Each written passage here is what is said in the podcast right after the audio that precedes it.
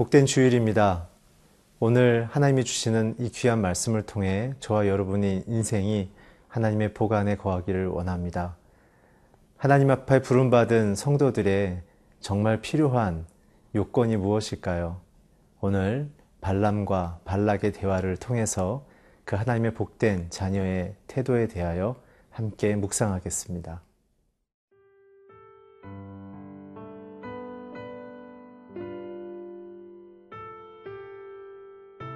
민숙이 22장 15절에서 30절 말씀입니다. 발락이 다시 그들보다 더 높은 고관들을 더 많이 보내매 그들이 발람에게로 나가서 그에게 이르되 십볼의 아들 발락의 말씀에 청하건대 아무 것에도 거리끼지 말고 내게로 오라 내가 그대를 높여 크게 존귀하게 하고 그대가 내게 말하는 것은 무엇이든지 시행하리니 청하건대 와서 나를 위하여 이 백성을 저주하라 하시더이다. 발람이 발락의 신하들에게 대답하여 이르되 발락이 그 집에 가득한 은금을 내게 줄지라도 내가 능히 여호와 내 하나님의 말씀을 어겨 덜하거나 더하지 못하겠노라. 그런즉 이제 너희도 이 밤에 여기서 유숙하라. 여호와께서 내게 무슨 말씀을 더하실는지 알아보리라. 밤에 하나님이 발람에게 임하여 이르시되 그 사람들이 너를 부르러 왔거든 일어나 함께 가라. 그러나 내가 네게 이르는 말만 준행할지니라. 발람이 아침에 일어나서 자기 나귀의 안장을 지우고 모압 고관들과 함께 가니 그가 감으로 말미암아 하나님이 진노하심으로 여호와의 사자가 그를 막으려고 길에 서니라. 발람은 자기 나귀를 탔고 그의 두 종은 그와 함께 있더니 나귀가 여호와의 사자가 칼을 빼어 손에 들고 길에 선 것을 보고 길에서 벗어나 밭으로 들어간지라. 발람이 나귀를 길로 돌이키려고 채찍질하니 여호와의 사자는 포도원 사이 좁은 길에 섰고 좌우에는 담이 있더라. 나귀가 여호와의 사자를 보고 몸을 담에 대고 발람의 발을 그 담에 짓누름에 발람이 다시 채찍질하니 여호와의 사자가 더 나아가서 좌우로 피할 데 없는 좁은 곳에 선지라. 나귀가 여호와의 사자를 보고 발람 밑에 엎드리니 발람이 노하여 자기 지팡이로 나귀를 때리는지라. 여호와께서 나귀 입을 여시니 발람에게 이르되 내가 당신에게 무엇을 하였기에 나를 이같이 세 번을 때리느냐. 발람이 나귀에게 말하되 네가 나를 거역하기 때문이니 내 손에 칼이 있었다면 곧 너를 죽였으리라. 나귀가 발람에게 이르되 나는 당신이 오늘까지 당신의 일생 동안 탄 나귀가 아니냐. 내가 언제 당신에게 이같이 하는 버릇이 있었더냐. 그가 말하되 없었느니라. 오늘 본문은 발락이 두 번째로 발람을 초대하는 장면입니다. 그가 발람을 초대하는 이유는 이스라엘을 징계하며 저주해서 자신의 나라에 대한 도전을 막고자 했던 것이죠. 그래서 발락의 마음에는 이스라엘이 자기 나라를 공격할 거라는 두려움이 있었습니다. 그렇지만 사랑하는 성도 여러분, 발락의 이 두려움의 근거는 무엇입니까?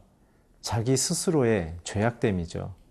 하나님은 신명기 2장 9절을 통해서 모압은 건드리지 말라고 명령을 하셨습니다. 그럼에도 불구하고 발락은 하나님의 그 임재와 권능 앞에서 자신의 무력함을 느꼈기 때문에 하나님 앞에 엎드리기보단 자신의 힘을 지키고자 하는 대항의 마음으로 불순종의 마음으로 하나님 앞에 섰던 것이죠.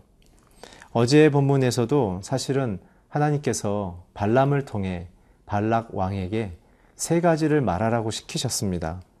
그들과 함께 너는 가지 말라고 말씀하셨고 하나님은 이스라엘을 저주하지 않고 복 주시는 대상으로 삼으셨고 그 두 가지를 얘기하셨죠. 그런데 어제 발람은 첫 번째 나는 너들과 너희들과 함께 가지 않겠다는 얘기만 했기에 발락 왕은 진정 하나님의 뜻을 들을 기회가 없었습니다.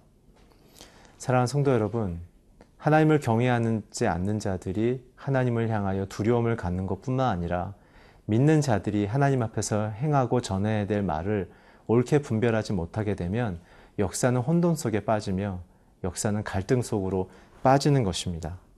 오늘 본문에 하나님께서는 다시 이들의 대화 속에 개입을 하시며 또 이들의 대화를 하나님께서 잘 관찰하고 계시죠. 먼저 발락이 발람에게 어떠한 제안을 했는지를 다시 살피겠습니다. 16절부터 17절까지 읽겠습니다. 그들이 발람에게 나아가서 그에게 이르되 십볼의 아들 발락의 말씀에 말씀에 청하건대 아무 것에도 꺼리끼지 말고 내게로 오라. 내가 그대를 높여 크게 존귀하게 하고 그대가 내게 말하는 것은 무엇이든지 시행하리니 청하건대 와서 나를 위해 이 백성을 저주하라 하시더이다.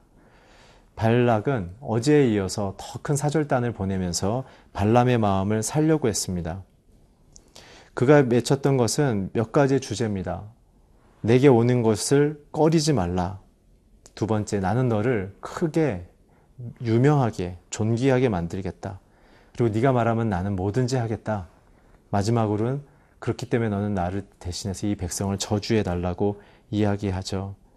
발람은 사실 지금 탐욕의 유혹에 빠져 있고 발락은 자신의 두려움을 지키고 보호받기 위한 발버둥을 치고 있습니다. 오늘 하나님의 그 명하신 뜻을 두 다, 둘 다 헷갈리고 있기 때문에 왕과 선지자 모두 자신의 역할과 위치를 다하지 못하고 있죠. 그에 대한 발락의 대답을 우리가 함께 18절, 19절을 통해 보겠습니다.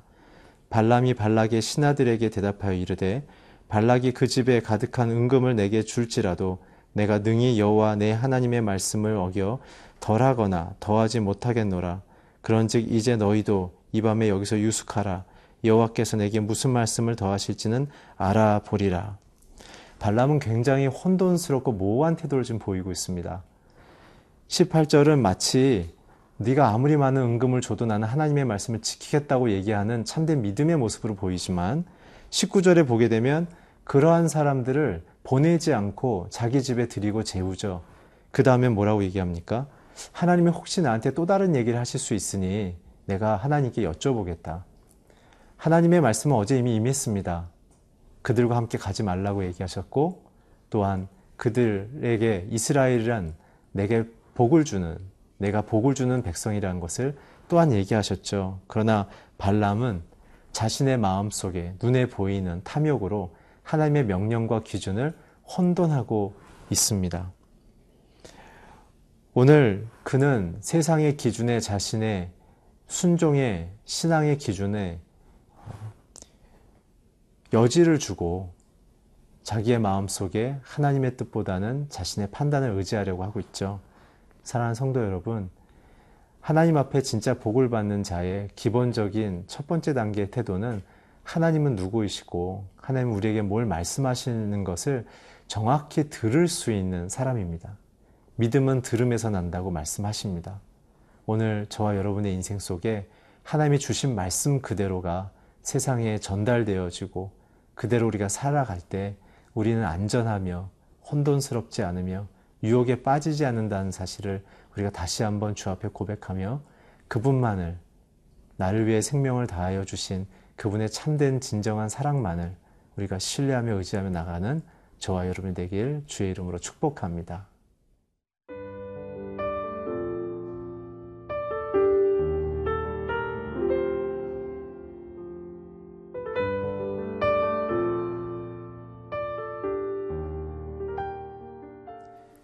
발람은 발락의 사신들을 맞이해서 밤새도록 그들을 자기의 집에 머물게 했고 그는 밤새 동안 무엇을 했는가? 20절부터 21절을 보게 되면 그가 밤새 어떤 일이 있었는지 기록되어져 있습니다. 함께 읽겠습니다. 밤에 하나님이 발람에게 임하여 이르시되 그 사람들이 너를 부르러 왔거든 일어나 함께 가라. 그러나 내가 내게 이르는 말만 준행할지니라. 발람이 아침에 일어나서 자기 나귀의 안장을 지우고 모압 고관들과 함께 가니. 발람의 행동과 하나님이 어제 얘기하신 내용과 또 다른 반응을 보이심 이 두 가지가 우리에게 오늘 묵상하는 데 있어서 굉장한 어, 또 생각을 하게 합니다. 밤새 하나님께서 발람에게는 이렇게 얘기하십니다. 어제는 가지 말라고 그랬지만 오늘은 따라가라 얘기하십니다. 그러고서는 따라가되 내가 너에게 한 말만 그들에게 전하라고 말씀하십니다. 오늘 이 이유는 이 이후에 보게 되는 어, 나기와 발람의 사건뿐만 아니라 내일 묵상하게 될 본문과도 연결되어 있습니다. 이 부분을 우리가 잘 붙들고서 오늘과 내일 함께 묵상했으면 좋겠습니다. 특별히 오늘 이 10절을 통해서 함께 우리가 묵상했으면 하는 부분은 하나님은 우리의 마음 속에 준비되지 않아도 그분의 구속의 역사, 그분이 우리에게 이루시려는 역사 속에서의 그분의 뜻을 절대로 실패하거나 그러나 축소하지 않는다는 사실입니다.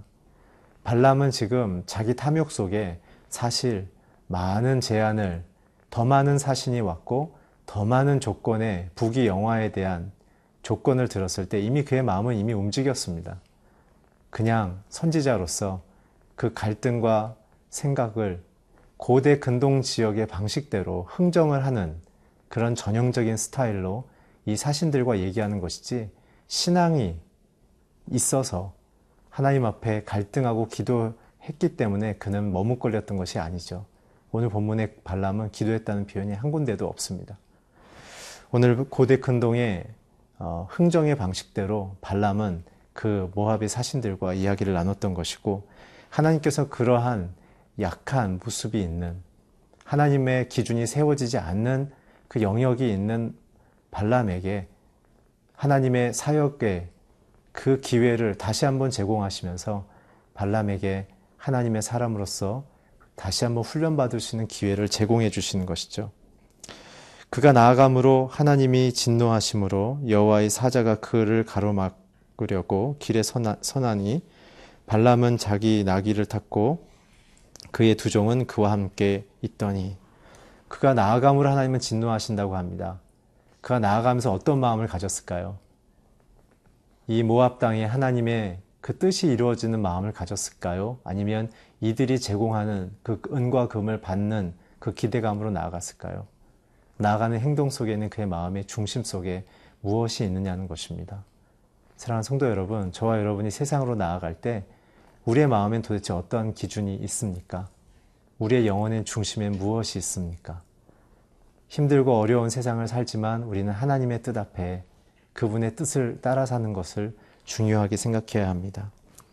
이후에 나귀와 발람의 세 가지의 사건이 있습니다. 첫 번째는 21절부터 23절인데 나귀가 가는 동안 여호와의 사자가 칼을 빼고 서 있는 것을 보고 밭으로 도망을 갑니다.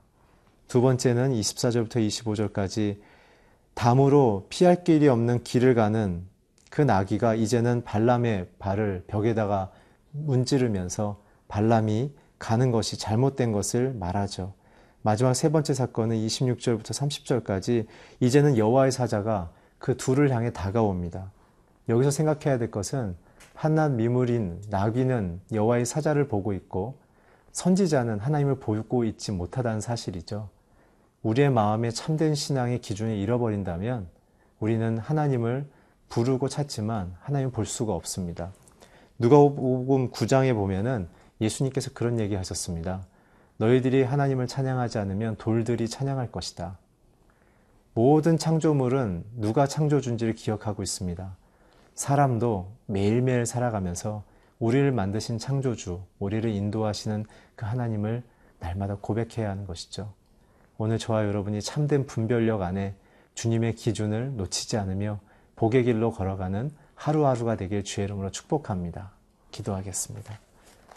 하나님, 오늘 우리의 인생 속에 주님이 주시는 그 분별력을 통하여 하나님의 기준, 하나님의 영향력으로 아름답게 살게 하여 주시옵소서. 예수 그리스도의 이름으로 기도했습니다. 아멘.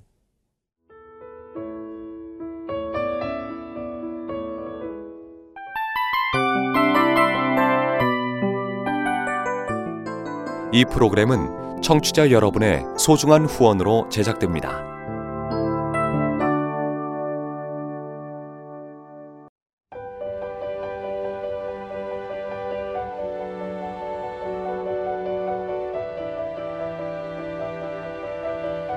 세상에는 수많은 교회들이 있지만 더 깊이 있는 말씀 강해를 찾기 위해 크기로만 교회를 선정하지 않습니다. 보다 좋은 영적 콘텐츠를 더 많이 나누기 위해 방송비를 받지 않습니다. 1년 365일 복음만 전하고 싶어서 우리는 광고를 하지 않습니다. 온누리의 복음을 땅끝까지 CGN TV와 함께 땅끝 선교사가 되주세요.